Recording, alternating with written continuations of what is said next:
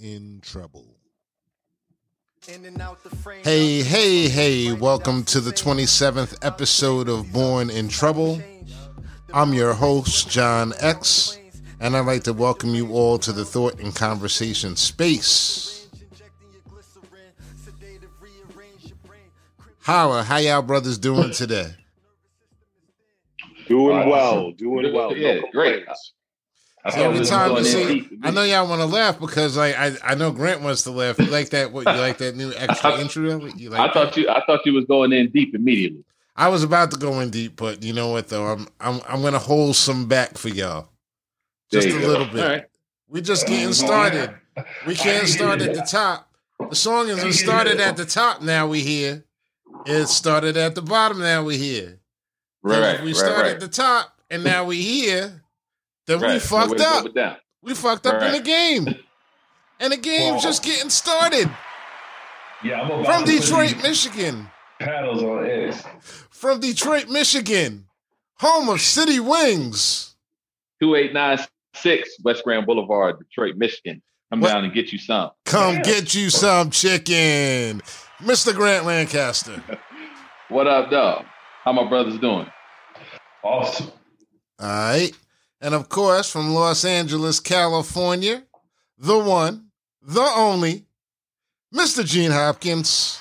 Hey, just outside of Los Angeles, in an undisclosed city where it hit 100 degrees today. It's hot as a motherfucker out here, boy. 100 degrees. Just like your commentary most of the time. Y'all gonna love it today. The questions go in Orlando. All right. And welcome back. Our special guest from Utah, home of porn and Mormons. And the best invest yes. and the best investment advice on the internet, Mr. W.O. Orlando Walters. Good evening, everyone. I got Cuba on my mind. Hotel Saratoga in the background. Uh, that's the goal for 2022. So let's uh, let's put it out there and let's manifest it. Send this Oh, man some go. money. What we doing? Buying the hotel? Send this man some money. We buying the Nah, hotel? That's the we're gonna party. We, we're gonna party at, at- on the rooftop first. Then, Oh, then we'll think All right. about buying it. Let's get it. Oh, well, oh, well, I like that. I like that. Partying Yeah, in that's- I- Cuba. It could be trash. It could be trash. We need to party first. Absolutely, absolutely. All right, brother. Make it. Let's make it happen. We put it out there. We put it out there. We're going to Cuba to dance on some rooftops. No cameras allowed. It's going to be just Yeah, like the no- way we grew up. There's no internet there. We can do whatever the hell we want to within the reason of the law, of course. Is there a law in Cuba? There's law in Cuba. America would have you America would have you think there was no law in Cuba. well, I mean, I'm just, you know. I don't even ain't no know. new car. We know there ain't no new cars in, in Cuba. I'm trying to figure out how Vin Diesel got there in that movie. How did he get there? How did he get to Cuba? You know, he You, can- you can go to Cuba. go to Cuba in the Fast Can't you the go to Cuba now? He, he went Yeah, there. can't you go to Cuba now? You can, but like you know, he was like post up there, chilling. He just like had a spot in Cuba. That dude is like international, yo. Yeah, but they, they think he's a white boy though. No, but he's international though. He's a movie Right. star and he's international. So Yeah. let's give it up for. No, let's not. Anyway, so here we are. You know, I can I can actually fit that into this. I'm going to show you how good I am. I'm going to segue this dude into the conversation. Today's conversation is the price of everything and the value of nothing. That's what we're talking about today. And the reason why I decided to get into this topic was I saw some conversation about it was based upon a monetary hypothetical in which they said that you give a poor person a certain amount of money, they go out and it's gone. You give a rich person that same amount of money, that money is multiplied X amount of times. So it got me thinking about what's the the price of everything and the value of nothing. because the argument would be is that a poor person is taking that and is spending it on um, frivolous things. You know, 40 ounces in blunts. That's America, right? That's what we're supposed to spend our stuff on. In Detroit, also chicken. Right. Hard bird. So it's like, but the, it's a very, but really, it's like I make jokes about it, but the thought process of the price of everything and the value of nothing, especially in today's society, and how I could bring it to like Vince D, Vin Diesel, like he thought that he is the Fast and the Furious franchise and continually bothered The Rock until The Rock said, I'm no longer doing the movies anymore. I didn't hear anything about the last like Fast and the Furious, and Paul Walker is dead, so it's like that was kind of like someone who didn't really understand the value that somebody else brings to your franchise, and all you have to do is shut the fuck up sometimes and just not be the big dick to keep the money flowing in. And sometimes that's what happens with people at work. They start thinking that they're more important than what they are, run off at the mouth, and they lose their job. We've all seen that happen, right? Yeah, I've seen that happen to somebody. Once happen or to that twice. Once or well, twice. it's it, it's it's like the old adage when when people. I always talk about time being the most um, valuable commodity that we have, right? And the moment you drop dead at your, you know, you drop dead, your job is posting your position 30 minutes, 30 minutes after you pass away. And that's real. Um, so it, yeah, and, and that's and that that's the truth. yeah.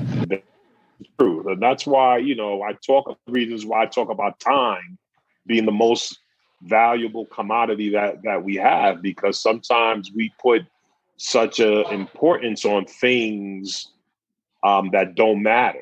And what the thing that really matters most is is our time. Is time. Well, I think the thing that makes you most interesting with this, Orlando, is that you do, you working in financial services, you make a significant amount of money, but yet I, I know that you're always out traveling to different places. You've been all around the world. Like, what are some of the places you visited with the money that you've made? Why did you choose to even have those experiences? Do you think that there's value in that? Because some people would say that's frivolous. No, I think there's always value in exploring and meeting other people from other cultures and learning things outside of your own bubble. Okay. Um, so when I started making, you know, real money, I made a goal to go to Europe uh, or to travel to Europe or to Asia at least once a year, right? And to explore different countries and different cultures. And I found that it enhanced my business because it provided me with experiences and talking points that I could share with other people. in that bubble in that world. So for you, it's like it, there's a. You would say that those vacations and those trips and those visits actually added value to your worth overall because of what you Uh, because of what you do. I think, yeah, it did. It, it, it does in a, a social sense, in that you learn how other people experience things and think about things. It's not just all about American and America. Um, you're you're learning different languages and different nuances um, of things that otherwise, if you didn't, you know, if you weren't hands on, you would never experience. Um, but it also creates balance because, again, there are times when I'm working 80, 90 plus hours in a week. And I don't know who I was talking to, but I was, you know, driving myself to have a heart attack. Mm. Sometimes I would forget that I needed to take time off. We've had that Um, conversation. so you know that's part of that's part of my balance. I, that that might have been with you. yeah, Yeah, we've had that conversation. uh, you know, I was driving myself that. Yeah, so um, you but tend yeah, to. that- you, that- that's that's where I'm, and, and again, that's. Go ahead. No, I was going to say you tend to disappear because you get into your work, work vibe. And out of all of us on this thing, I know Grant, you have basically have two jobs. You're a firefighter and you own your restaurant, Gene, you have your one gig, what you do, same goes with me. But when you're spending a lot of time like doing those things, it's like the the question is like where is the value in it? What comes in the value in it? And you know, how did you get there? Was it did you was it there a lot of hard work involved? And what you're saying is that there's still a lot of hard work involved. I think Orlando just froze. No, I can I can hear you. Okay. Yeah. Yeah, Yeah, there's no, there's- always there's more work involved after you get it. Would you think After you start getting successful, it doesn't become less work. That's the trick. Yeah, that's the trick. you know, I mean, unless you pace it, I mean, you know, unless unless you uh govern it, I should say, put a governor on, you know. But if uh nah, the more clients, the more work. That's what I'm finding. you have to put your hands on it, you have to put your hands on more things. It doesn't become easier. No, it's easier to do the work, but the work is not less. I guess that's that's how I see it. You know, I uh, for instance, uh, you think of uh, I just watched the the Jeffrey S. Epstein Netflix uh, special. Blew my mind, by the way. But you think of people who have money like that, right? They have toys and this and that, and, and I guess you see glimpses of them living the good life and stuff. But man, yo, you are, I mean, you know, you are on damn near 24 hours a day when it comes to business priorities. Right. You don't shut that down because uh, uh, because of momentum, I guess is what I'm learning. And I think it would be the same. Uh, they would have so much more momentum than I've ever realized or can can imagine. If you're worth, you know, millions of dollars or hundreds of millions of dollars, and your responsibility load gets heavier, especially if you're black and you got a family, you know. And I'm not talking about immediate family either. I'm talking about any blood. If, you're doing well enough, uh, and then if you love black people and love your community, I mean, the response you have money to do things, so the responsibilities uh, just pile up more and more and more and more. It's how I see it. But but again, uh, you know, if you if you're doing well enough financially, then you have an aid in helping to handle those responsibilities. Money And so it- problems. It, it, it, well, yeah, but my point is, it's still work, all of it. Right. Shit. And so there's there's no I'm, I'm off and I'm doing nothing for Right. long periods of time, right. which which you think that's the ultimate reward for uh, For financial success, but what you start realizing it, and I'm not even, and I'm not even, I don't consider myself financially successful. I, I consider myself in in a general sense because of it's all relative, but I, I, I consider myself successful in many different ways, and the finances aren't bad, but Mhm. you know, there ain't no Epstein finances and, and shit I saw on that special where, but yeah, I mean, the short version of the point is I think the work increases either through added responsibilities, and that's social, financial, this, that, and everything else when our definition or our general definition of success happens. But, you know, so. Well, Grant, do you, think- you go ahead, Grant. Uh, no, I'm, I, what you gonna say? Yeah, what were you going to say, Orlando? No, I I was I was just going to say the stress continues. It's just a different type of stress. Man. It's, it's not the it's not the stress of trying to build something anymore. It's now the stress of maintaining and not going backwards. Scaling know, up. Yeah. My my yeah yeah scaling up. My stress comes from you know I like to win, right? I like to see my name at the top of, of performance lists. I like to see my name at the top of lists. So my stress comes from even when I take days off, there's a part of me that's like, I'm on the beach right now, drinking and eating, but somebody else is on the phone. And who called in today that would have been my client that I'm not getting? Right. Right. You so know, it's a Uh, different. so it's a different, it's a different, yeah, it's a different type of stress. It's not the stress isn't how am I going to pay, you know, this bill. It's it's not that anymore. It's how can I win? well, Uh, At least as, for me, anyway. As far as like the first comment is concerned, the question being the price of everything, and with the subjective thought process of you give six hundred dollars to a personality. I know if you giving you six hundred dollars, that money is going to flip. But how do you feel about the person who gets the six hundred dollars and they might? Do you think it's necessarily true that a they're spending, they're wasting all of their money, or could it be something like the they could assign a different value to it?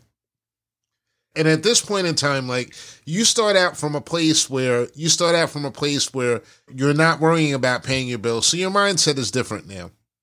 Right? It's a false equivalence, I think, X. You think so? What? Yeah. Uh, well, you know, first of all, we don't have to go into how rigged it is that for every Orlando, there's uh, 499 uh, shipwrecks.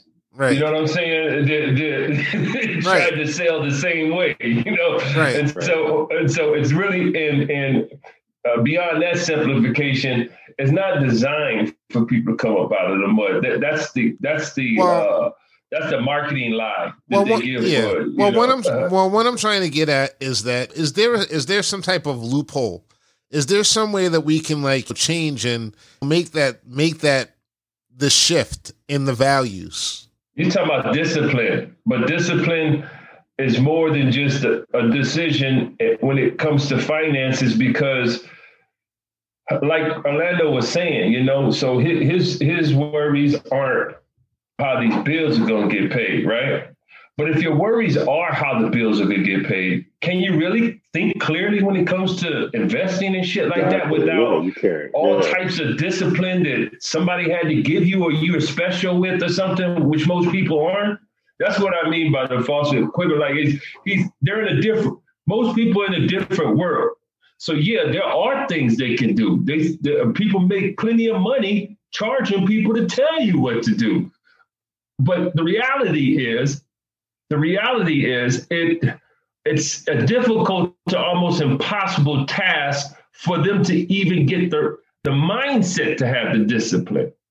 I can only right. imagine, you know, and, and it, it might have to come through experience. You may have to get sick of being broke before you exercise that kind of discipline. You may have to have a tragedy in your life before you exercise that type of discipline. But but uh but no, man, you know what I wish I wish I wasn't in the race, the capitalism. I wish I didn't have to be, but I didn't make this country.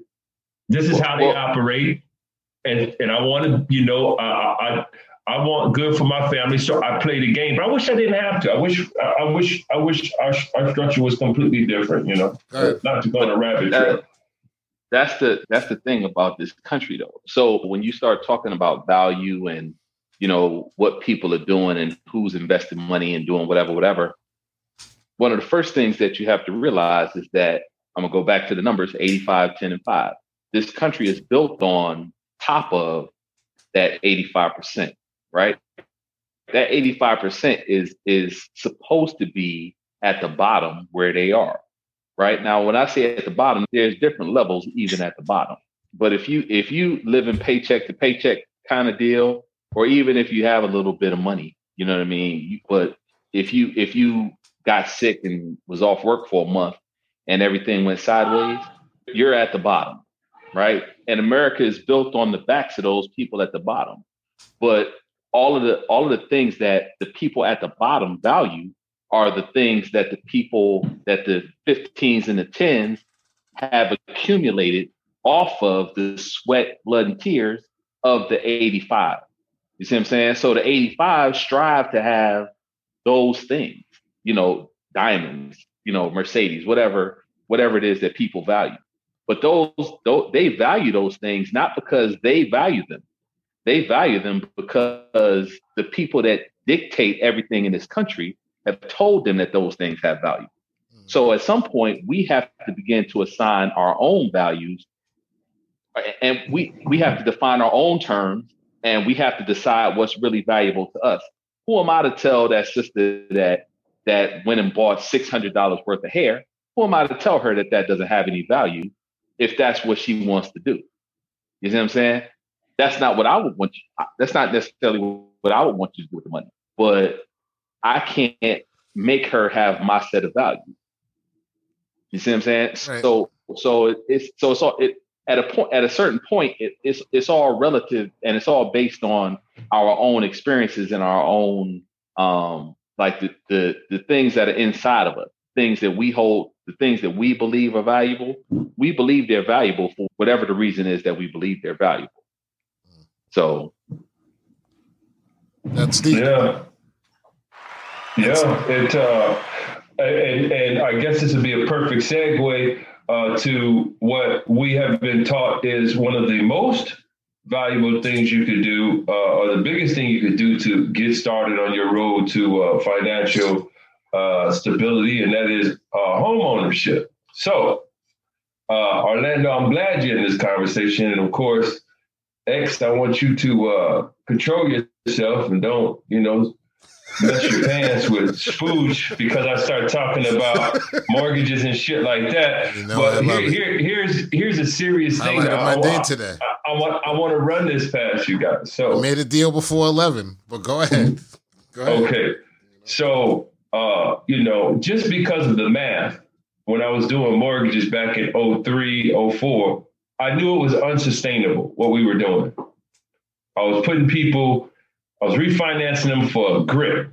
They was paying $25,000 to have a, a higher interest rate adjustable on a piece of shit house somewhere that appraisers were in pocket and stuff like that. So so I knew it was unsustainable, right? Right. So I was I've been talking to people here and there, and this kind of just came all together. But you know, a lot of people were feeling, especially you know, I have a cousin that's in real estate. Oh, it's it's happening again. It's going to happen again. This, that, and blah, blah, blah, blah, blah, uh, which may or may not be the case. But here's what I see because I know people who are getting all these rehab jobs from investment companies that are buying up these houses and not selling them.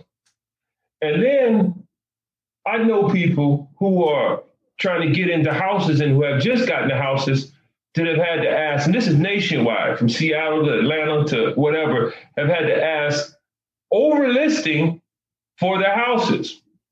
And so, it, you know, I so I, I went down the rabbit hole and thought it was like, okay, what's in it for an investor to start buying, you know, have a have a goal to buy 600 properties in two years in, in, in one location uh, that's not necessary I see as a hot location. What are they thinking when they buy these and they're not even looking to sell them but rent them? And so then I had a brief conversation with X one time it was either you or Sid. Maybe it was you. Uh, I, believe it was you. X one time, and and and you know where uh, where uh, I think we talked about the whole home ownership landscape yes. being shifted right now. Yeah. And so after after that conversation, I started thinking it really makes sense that I don't know why they haven't thought of it before, but maybe it's just that, you know, timing is everything. But right now, with all the volatile shit you can invest in and everything else, that's a sure way to bring in big money because if you control the, the masses' ability to to buy, or if you if you control their ability to where they're going to rent, how much their rent is, and everything else, then you can control a whole bunch of things that spin off of that. You know, uh, uh, that, that uh, people have all types of services and shit, right. and and you can you can have your hand in that and everything else. So I've been telling people, and I've been telling people I could be wrong. There's two left feet, so take this with a grain of salt. I've been telling people my gut is that uh, you should be holding on to any fucking thing you own right now as far as housing and property and this and that because I I know a lot of people personally that are jumping out for the money. And then right. make it and they, they just got in the house three four years ago and and they could come out with a hundred and something thousand in equity two hundred thousand equity. Then take it I have a sister Gina who y'all know uh, who who probably uh, damn near owns a house. This worth probably uh, I don't know two hundred thousand dollars. It's a small house and everything else, and she thinking about cashing out and getting a mobile home, this, that, and the third. And I think, I really think that we ain't seen shit yet. The motherfuckers who hold on to their shit now could very well become bona fide millionaires in five years because if they buy if these investment people are buying up all the shit and the prices of building houses have go, gone through the roof and everything else right? Then of course if there's not people if they're not being built at the same rate and they're not being bought because there's none available if they control the inventory of, of whether or not you there's enough houses for people to get in buy if they want to then the price has to go. I mean, it's about supply and demand and stuff. It seems like the perfect scheme this the a corporate the corporation in this country would run. It, and so so shoot holes through that and tell me what I'm missing. Uh, you know, in, in that line of thinking, if y'all would. Well, I, I, I will say this. Um, you know, my family and I, we're we're we're in the real estate business as well interest rates are starting to go back up. And there are different regions where home prices are going to probably remain hot, but there are going to be other areas in this country where you are going to see a downturn and the bubble is going to burst. Now, when that is and where that is, I don't know, but we've been in a economic bull market since 2009, 2010. That's over, let's say, 10, 11, 12 years now. That's unprecedented in this country. Um, the bubble is going to burst. At some point, it's going to burst. And there's a part of me that is waiting for that to happen because that's what's and take advantage of a lot of disadvantage for, for, from others. But at the same time, we're building things now and we are taking advantage of this housing boom, especially in Texas. Um, my my thing is be cautious. If you can afford to live in your home, stay in your home. If you have cash on the side, keep that cash on the side and be ready to to jump in. But at some point in time, this bubble is going to burst, and I can tell you, interest rates are starting to go up, and that that in itself is a sign that these with these low interest rates and the high value of these homes, there's going to be an inverse reaction. So, just speak, speaking from a kind of different perspective, First of all, I think that uh, again, 85, 10, and 5. For the 85s, I think home ownership is a pipe dream.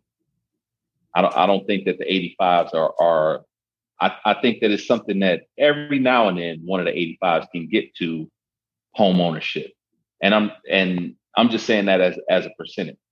If you I think it's certain cities that you could go to and you could you can own a home. Like Detroit is one of those places. But you can't go to Los Angeles and just as the working cat, you know, regular whatever you whatever you're doing. It's it's hella difficult to buy a house in Los Angeles, in New York, Florida, it, it even in some places in Texas, because the, the prices are just astronomical.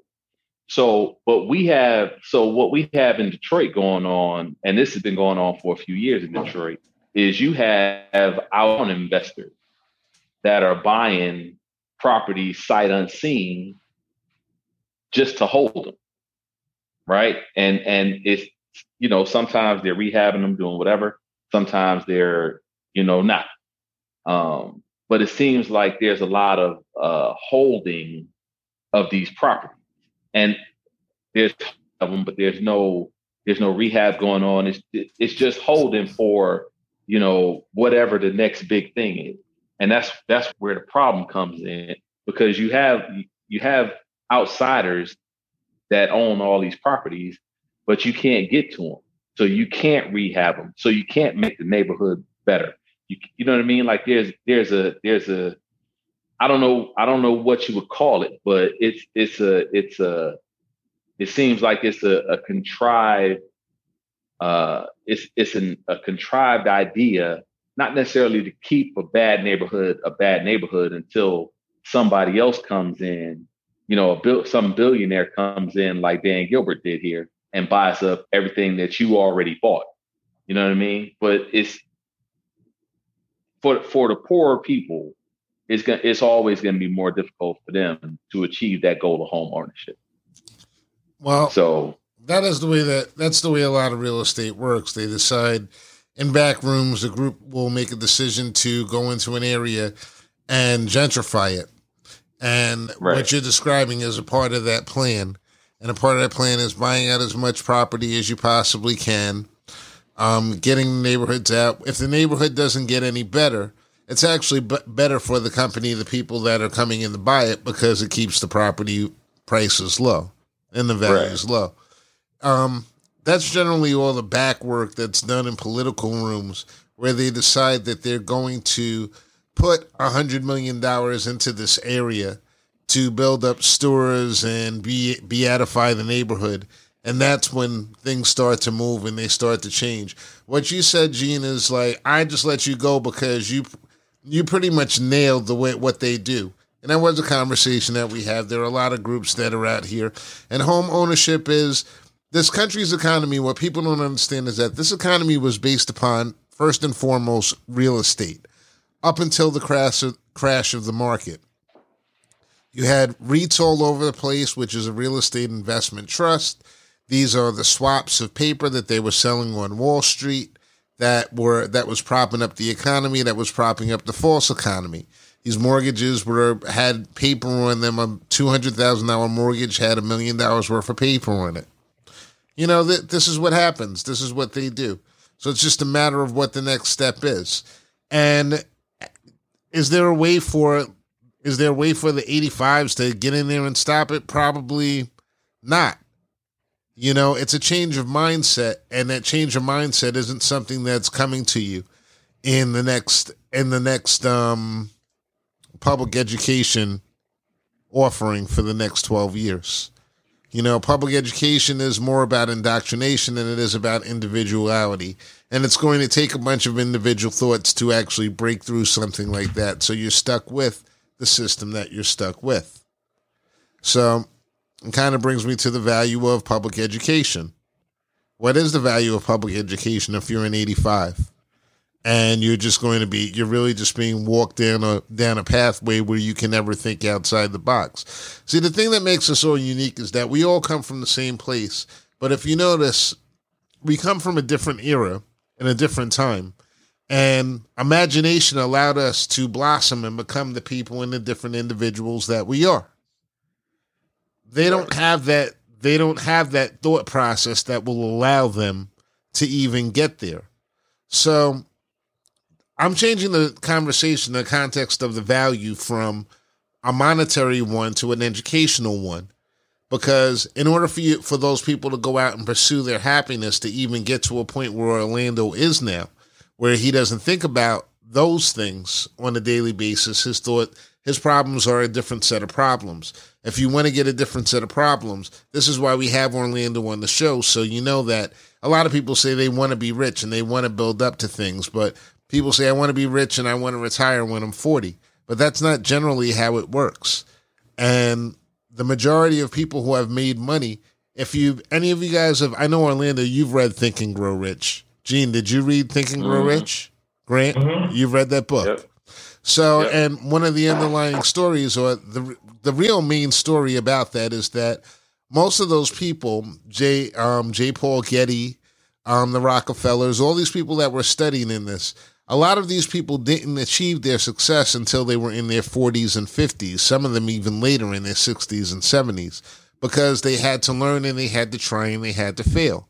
But we had right. said earlier in the in this in this conversation about what the message is when you fail today is like that is like a boom. It's like the message is you failed, you're done, you're finished. But the powers that be, most of us, we've all read that book. So we understand that that's far from the truth. If anything, those experiences are what's going to get you to the next point and to the next level of where you need to be. So the programming is counter, is my point. So where do we get that? Where do we get the value out of that programming? And that's what I was thinking when I read that when I read that comment and I read that thread about the six hundred dollars. You had a lot of people that were judging people who were poor because they would not have that money. And a lot of other people were coming out and saying, well, that's a stupid fucking, it's a stupid question because not everybody is going to have the means to take $600 and invest it. But we all know that there's a whole bunch of space in between spending it all and like turning some of it into something. I myself, like, if I'm in a situation like that, I'm going to find a way to make that 600 to at least take 200 of it and put it to the side so I can go do something else with it. You know, and then I take the 400, but, you have to build slower. You build differently. But but but the thing with that example is when it says a poor person and, and a and a rich person, right? Well, like what does poor mean if if if if you give me six hundred dollars and and six hundred dollars is all I have and that and I haven't eaten in two weeks uh, uh, me going to buy food is is that wasting money because I went and bought food. See, that's the part of the judgment that comes in that I'm trying to get at and everything that people judge that and they say they never think about the fact that this person might not have eaten in a week. Right. So, you know, going and getting yourself a meal is like one thing. Now, what happens from there is like, okay, well, you broke. Do you go, you know, you want to get a job? Do you go get yourself a nice set of clothes and everything? Is buying clothes now, is that wasteful or is that useful? It all depends right. on your circumstance. They should change the context to needs versus wants, and then take the how many uh, uh, how many uh, poor people uh, spend money on wants. See, but that's advanced. When, when, you know, but that's and, and uh, you know, and, and, how many rich people see the, spend. See, the thing is, that's another level of thought, though. See, you automatically thought to go there. But mm-hmm. these other people, they're jumping, they they just jump completely and totally over that. And they say it's like sort of like this milk crate challenge. It's like you love to see people fail. They love to see instead of like trying to so it's that mindset that's been that's been born into the 85s that's like the most difficult and the biggest hurdle. And that's like even more so than getting money because collectively when you get a group you actually have access to money automatically. When you come together and you have a group and you spend your money together, then you have money. You that's basically the way that it works and everything. So the money is not it's never really the problem.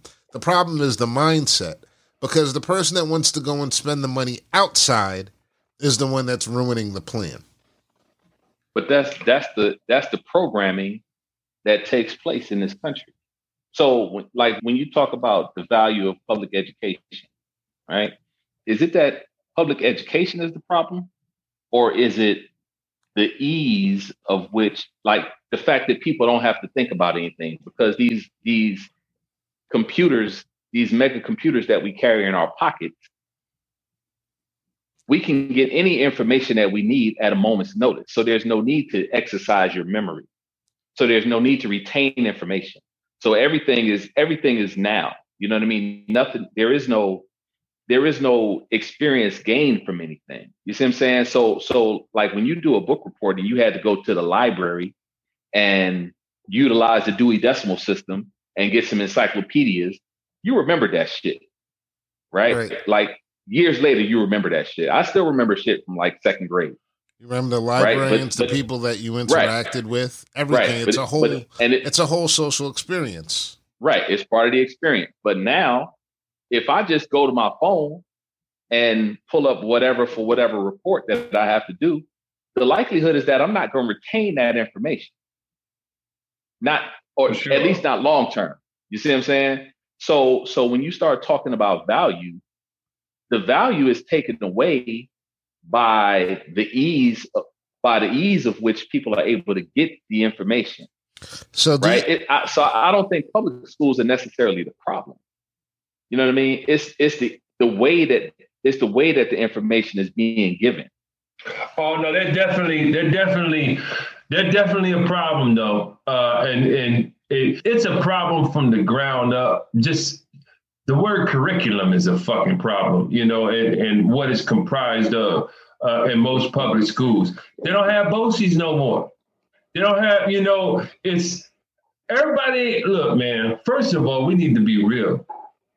It's in, you can't have rich people unless most most people are poor. That is physically uh, impossible for everybody to be doing good.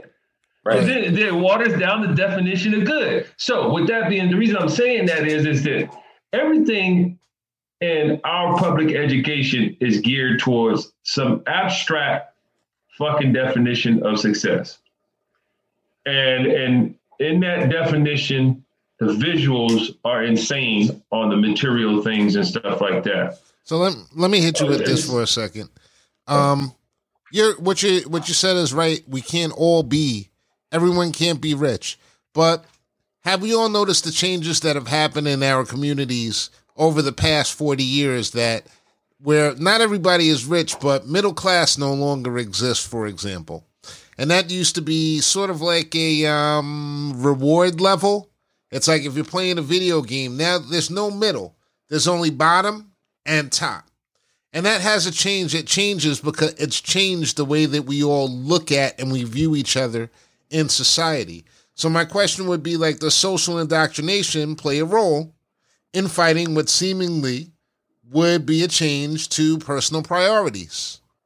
Because you think so. Of course. Of course. I mean, you know, uh, so so the point that I was going to make is that uh, not only can't everybody be financially successful, but everybody's not going to be good at business, even if they have an excellent skill set. They're not, you know, everybody's not going to be a salesperson, and they could be a fucking rocket science with an ex, I mean, you know, or, or a scientist with, with, with excellent skill sets, or a diesel mechanic with excellent skill sets. They, they probably, it's unlikely that eh, you know, most people are not going to be a great salesman, know how to present clothes and this and that with all type of technique and shit, so that they can get their skill set, they can get rich off of their skill set, which they may be one of the very best at. So my point is, is that when it comes to the schools, when we're talking about the schools, schools are not preparing.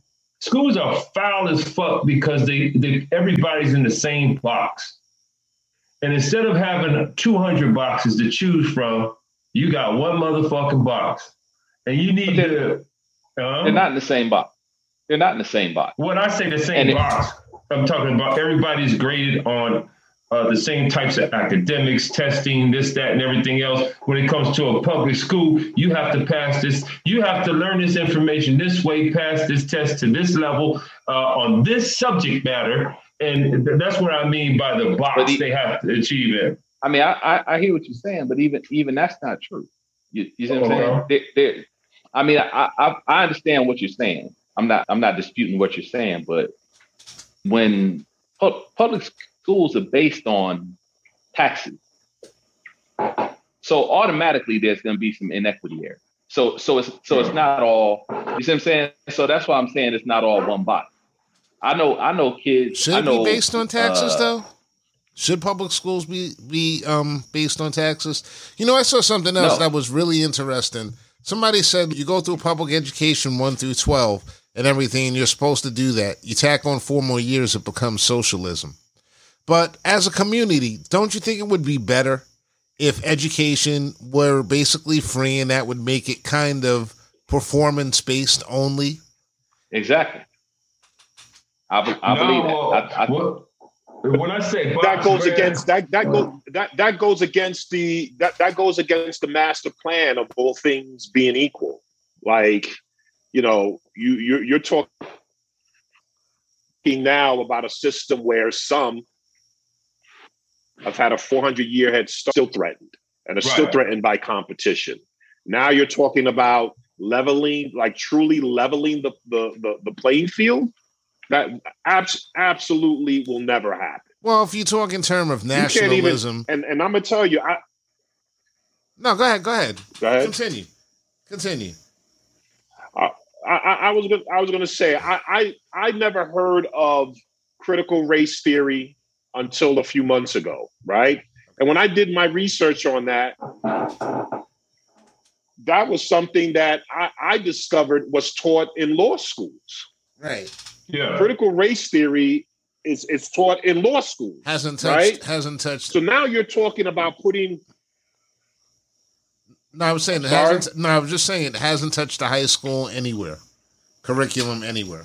Go ahead. Yeah, hasn't touched a high school, a, a middle school, or, or or any of that, right? But look look at how controversial that one topic is, Right. where it's become a, a, a national talking point, right? right. So talking about leveling the the the playing field will never will never happen. Education Never. is not a priority in this That's a pipe dream. Education is not a priority in this country. In this country, it never. It may, if it ever was, it was during a times when there were wars and they needed technology and they were trying to push forward. But uh, it hasn't. If it ever was that, it isn't that anymore. Um, you would even see where they would pluck the best out of minority neighborhoods and put them into spaces where they weren't necessarily integrated into the areas, but they were allowed to learn the knowledge because it was for the national good. You don't really Right. see these type of thought processes and ideas anymore. And if you're talking in terms of nationalism and wanting to have the best country, wouldn't it be to your country's benefit to have the best minds be cultivated, the greatest minds be cultivated? And that's not something that we're doing. And then, but what we are doing is that we're figuring out ways to buy swaths of property in Detroit in order to flip them for a profit at a future at a future um, date, and that is what gets the attention and what gets the dollar, and what gets it all. So it's like that's a value judgment that this country has made. So when people complain about the country being shitty, you may you're making that choice at the most base level. This is what you Yeah. Yeah, uh, m- m- maybe it's that uh, our public schools do more miseducating. Well, I don't know if the word is miseducating. Uh, irrelevant educating than relevant educating.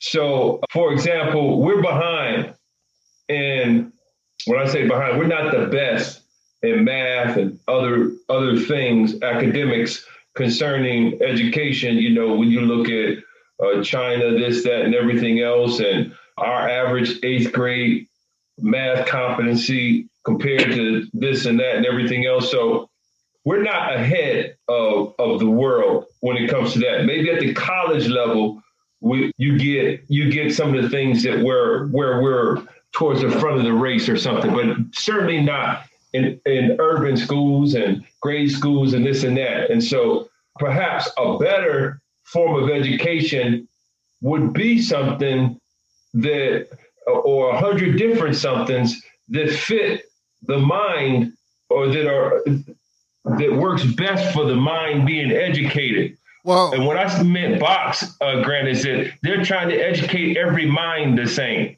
even And whereas every mind works so different, I I I probably could have been a college math professor. I hung, I probably hung with Grant right up until trigonometry, and I was like, man, fuck this, it's too much work. But I always had a gift for math. But what I realized until I got older was I learned it differently, and that's why I, I that's and and, I, and it, it was a problem up to when trigonometry came along.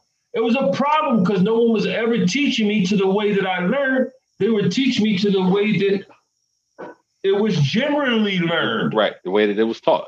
You know, They taught so- they taught a way. Exactly. So that's what I meant by the box. I didn't, you know, uh, just so that uh, I'll make sure we're talking about the same things. So with that example, I'm only one mind. And yeah, many people excel the general way that they teach, but many don't. And that's not to say that they wouldn't excel if there was a different way of teaching them. And so now you take that and you couple that with the evolution that, that is happening at a rapid pace, uh, changes in the world, this, that, and everything else. And it should be different subject matter now. Well, but I look, I look, and I have a 14 year old, so I'm judging this off of what I see the subject matter he's being taught is and how it's being taught. It's crazy now because like Grant was saying, everything is fucking completely organized for you.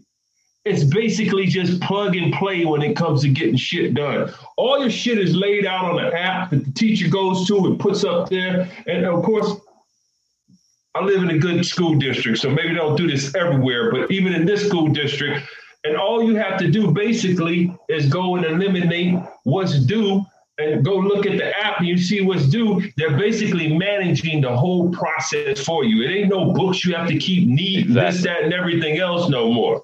And exactly. so, but still, how many of them kids in there, and I would say hundreds in his school, that can probably excel if there was some different type of education process than that shit they just give to everybody. But it's but, you, but the whole point this is what you have to master to be successful. Well, the whole point of it is that it's all by design. And even if you go to the collegiate level where you express that the learning might be different or it might be better, if you look at it, a lot of the collegiate, a lot of the colleges and universities, they're doing stuff like they're getting rid of the romances, they're getting rid of the the languages, the English departments, different humanities, they're getting rid of those things. And what you have is that the budgets of these universities are being driven by the markets and corporations. You've got corporations that are paying for whole departments and studies in different things, and then they take that that technology, they take the advantages, um, they take the advantages from the biological studies, and they bring it to another the technologies, and they bring it and they develop it in another country because they paid for it at the university. It actually belongs to them. So even your studies and your thought processes as a student are being ta- tabbed and used for profit. So everyone in the United States has become a different version of a slave or a serf, for lack of a better word. And that's the that's the value of it the value that they put on you. Whereas in the 60s or 70s, if you came up with an idea, you might be able to get a patent and do something with it. And it would take them a while. You can make a lot of money before you actually sold out in the 90s or the 2000s, whatever it was. But those pathways don't exist. And right now, they take your ideas right out the box, they take them right off of your college computer that the university gives you to use. It's their property. So that's what right. they teach you. Our education process is a is a slave training program. It's a for it's exactly. a for profit it's exactly. a for profit thing. Orlando is because they're not teaching you to innovate. Right. Orlando you to go change the world. Orlando was Orlando was like sort of like you're sort of like a dinosaur, bro. Because your whole story is starting out in nursing and then just having the thought process that, you know what? This shit might not be for me. I'm going to get into financial trading, something completely and totally different from where you started in hospital administration to doing what you're doing because you had a different thought process. Grant, you going from all the things that you've done and everything into being a fireman and like, you know, opening up city wings. And now you're looking to possibly franchise city wings. That's not going to give you more time. That's going to take away, it's going to take away time, you right. know, and Grant, all I mean, uh, Gene, all of the things that you've done from the military to police to selling mortgages to what you're doing right now. And internet sales, yeah. Internet sales, yes. All of this stuff is a progression, is a natural progression that's allowed for your thought process. And what I bring this back to is like suicide rates between 20 and 30 year olds are at a highest rate than ever because they don't see it because they were taught that way. But I believe that they're looked at by some as acceptable losses. Oh, because, oh, absolutely. You know, and absolutely. that's that's part of the framework. And what people need to what people need to recognize is that there is a framework that exists. Um, you do exist within it, and if your name isn't um, Forget about if your bank account isn't in the bees. You know what are you talking about? Right? We're trying to get some. We're trying to get ours right now. What you said about buying property earlier in the show, Gene, I agree with you 100%. I'm starting to feel like, honestly, prices are going to continue to go up because I'm of. glad you guys chimed in. Being more specific, Orlando kind of helped me, and both him and Grant helped me uh, realize that this is maybe all unstable. That's my internet. Can y'all hear me? Yes. Okay, maybe maybe this is about zones. Like it's happening in Atlanta. The rent is through the roof on bullshit. And this places is renting as high as they are out here in Cali. It's ridiculous. More square footage, but it's ridiculous, right? So maybe it's certain pockets where it, it- it makes sense. May you know they let Detroit go to shit because they'll never put the industry and everything else that's required for people to have a thriving neighborhood again, unless somebody comes and, and, and does it. It's about the jobs and stuff. Maybe they let a place like Detroit, and I'm just using this for example. I mean, that's where you can go and try to own a home and this and that, but then you have to fight the weather and the lack of opportunity. But places that are people are gravitating towards, like Austin and, and, and fucking you know, uh, Atlanta and some of the other hot spots and stuff, they may never see a downturn, whether there's a bubble bust or not, because the demand will be gone. And I think when the dust settles, it'll be the people with means who are able to stay there that are there.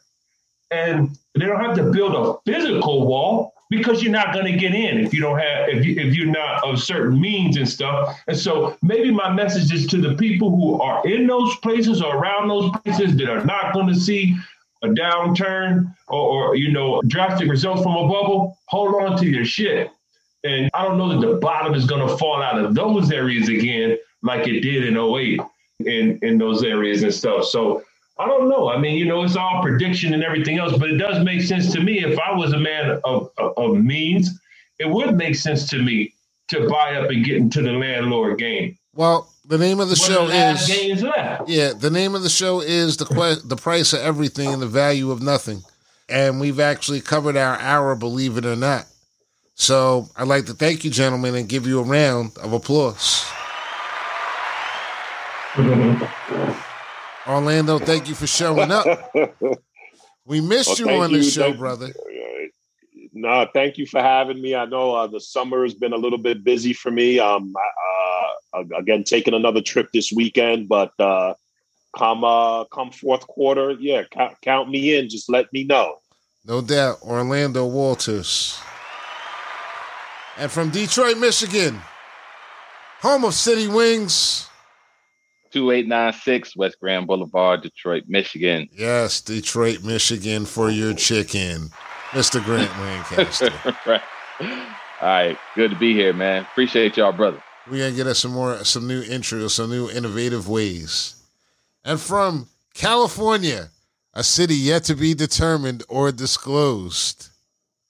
Mr. Gene Hopkins. That's right. I can tell you, I, I, I'll say it like Snoop Dogg said it. I got a house in the hills next to Chino. Ah! We're giving you an extra round of applause for that one. Thank you, brother. You know, and for Mr. Robert Brooks, who once again is tied to this rock, tethered to his rock, bringing his hammer over. Clink, clink, clink. I spoke to him earlier today. I said, listen, bro, you know, I got to tell another joke. You're not here to defend yourself. He said, don't worry about it. I'll be back eventually. Right. Should I be worried, Mr. Robert Brooks? And you know, if you So what? So what? So so Rob Rob is booed up. Is is that is that the thing? Is that No. is that what's going on? Booed up, with- boot up to the man, boot up to the man. He's calling baseball, baseball. Oh, okay. Okay. Baseball. Okay. It's a work night, Oh, okay. baseball. Is it still? He's still. Well, I have to He's cut that. I, I cut that out just in case because we don't want people calling up his job saying, Oh "Hey, yeah, yeah, yeah. That's right. hey, get rid of that right. guy. He's black. They won't know him anyway. He probably be on there sounding like Joe Buck or somebody. Shit. Well, he doesn't. You're out of there. He only he only fills. I think he only fills in when um he used to fill in more like he he doesn't do so much. It's more like the other the college team and everything. But you know, I'd really like to thank y'all. Right before we started doing the show, we found out that a friend of ours passed away. Too many passing away during COVID. Um, I don't know if I'm going to keep her name. I don't know. It wasn't COVID. It was something different.